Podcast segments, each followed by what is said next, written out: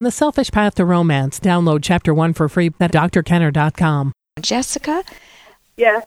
you have a question about a friend of yours who prefer who likes animals more than people. Yes, that's just my fiance. But he's Oh, it's your fiance.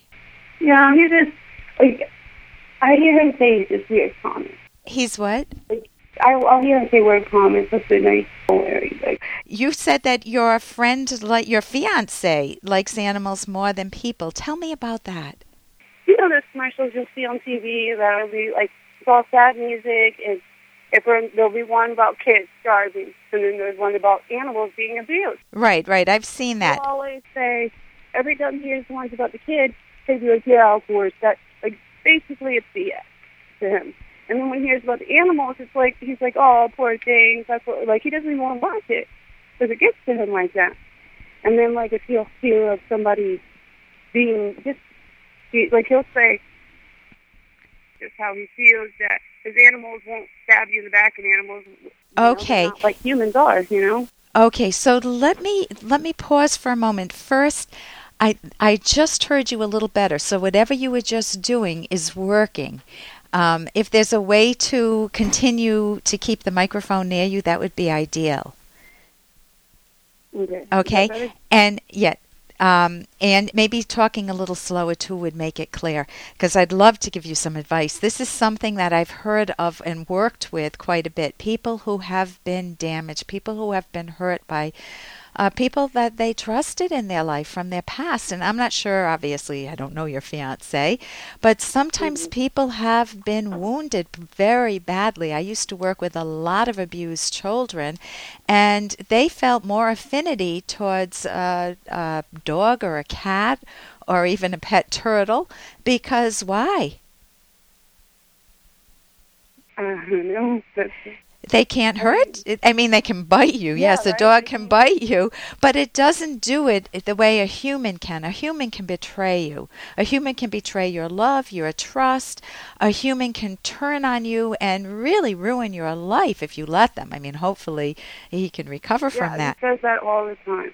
He says his dog will not like be will not belittle him and make him feel like crap like other people will.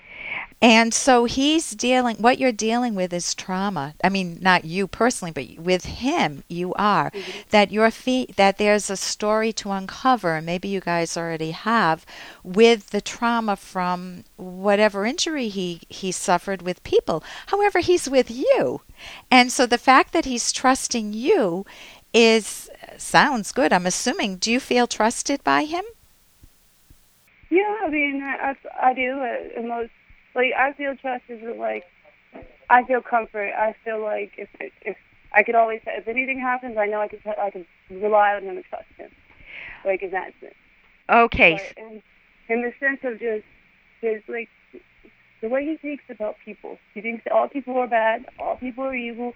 Nobody like right when he meets people, he'll be mean to them, and I'm like, you don't even give them a chance to know if they're going to be nice people. And he says, why give them a chance for them just to stab me in the back? Hey, I got to interrupt this because we've got to pay some bills. 30 seconds, that's it. A very quick ad, and then Ellen will be back. Romance. I wish I knew more about what girls want from a relationship. Boy, I wish I knew more about what I want. Where's that ad I saw? Here it is The Selfish Path to Romance, a serious romance guidebook.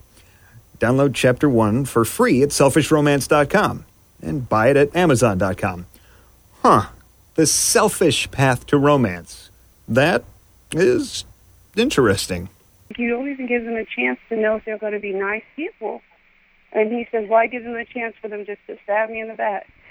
Okay, so he's got the policy of hurting people before they hurt him. So he's mean to them. Exactly, And many people have that str- not not obviously not everyone otherwise we wouldn't have a civilized society.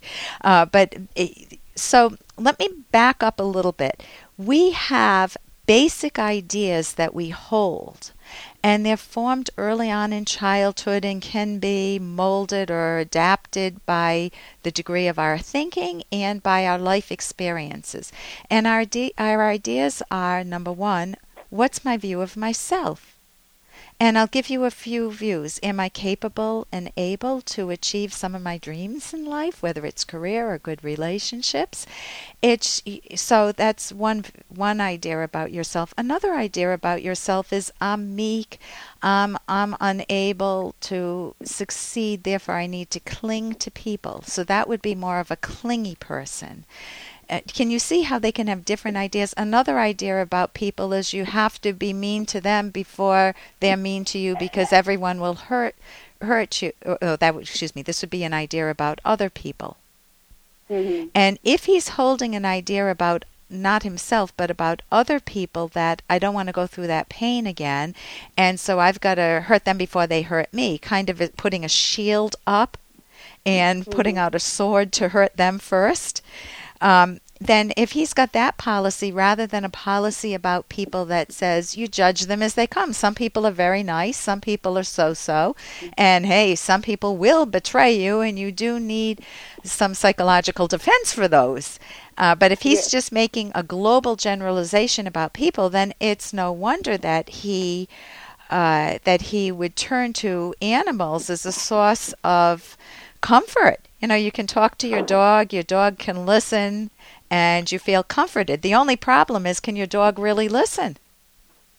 Right? That's, that's your dog can't listen. Your dog has no. I mean, your dog can sense his, emotions. Because you rather talk to a, a dog. It sounds good. Right. rather talk to a but, dog because the dog won't judge him back. Like right, but he can't. If he's worried about being judged, then that goes back to the self-esteem issue, his view of his self. If you have confidence in yourself, then if so, uh, for example, maybe you, maybe you have some good confidence. And if someone said to you, you're the biggest idiot in the world, you would just laugh at it. Like, where's this person coming yeah, from? Right? You would dismiss like, it. So but you, you want to. I'm more like, I don't care. Like, the only person I care about who would say something like that to me would be my fiance or my family, the people I love. Right. So he needs he needs to build if if you guys want a good relationship with each other and this is a little bit getting in the way there's nothing wrong with his uh, love of animals and i know we're just winding down on time. There's nothing wrong with his love yeah, of of animals. however you, you want him to increasingly just a little bit at a time gain more confidence that he can trust people starting with you. And if he learns better communication skills if he can work on his premises and i'm going to recommend a book, that would help. The book I'm going to recommend is on my website, Jessica. It's Mind Over Mood. And you can look that up on my website, drkenner.com. And it's a great workbook. And starting at chapter 9, it talks about how to change core ideas that have been there for a long time. But it's a wonderful workbook for everyone, including myself and yourself. Listen, thank you so very much for the call, and I wish you the best with this. And here's a little more from Dr. Kenner. Can't think for himself. She's right. Do you guys know what uh, what I did to get in here? that was you? And the bizarre thing is that I did it for my old man. I tortured this poor kid because I wanted him to think that I was cool. He's always going off about, you know, when he was in school, all the wild things he used to do. And I got the feeling that he was disappointed that I never cut loose on anyone, right? And that's from Breakfast Club. Pretty poignant. Can you imagine that? your father wants you to role model him in how to bully, how to cut loose, how to cut someone else down. And to get your father's affection, you have to it's kind of like being in a gang. You have to hurt somebody else, you have to bully them. And then guess what? That's indelible in your mind. You know the damage that you did to that person. You know that it's intentional, and you know it's by your choice, and you know it's by a very dependent act, a second handed act. Uh, it, it wasn't by uh, any rational thought, it was to please your father to meet up to his irrational standards. And, you know, those are very tragic situations because the damage, the primary damage done is to yourself. I mean, it's obviously done to the other person too, to the person you're bullying, but they're the victim. And they did not perpetrate anything, so they don't have to live with that guilt. Uh, they may be suffering from other problems, you know, trusting people, uh, but, you know, that that's uh, something that hopefully they'll find better people and recover from. For more Dr. Kenner podcast, go to drkenner.com and please listen to this ad. Here's an excerpt from The Selfish Path to Romance by Drs. Kenner and Locke.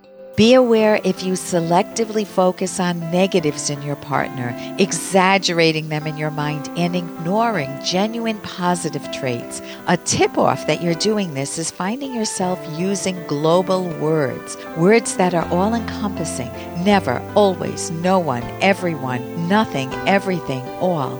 Look at the following statements for the global tip off words. You never do anything right. You never listen. You're always late. You always try to hurt me. You find fault with everything I do. Nothing ever pleases you.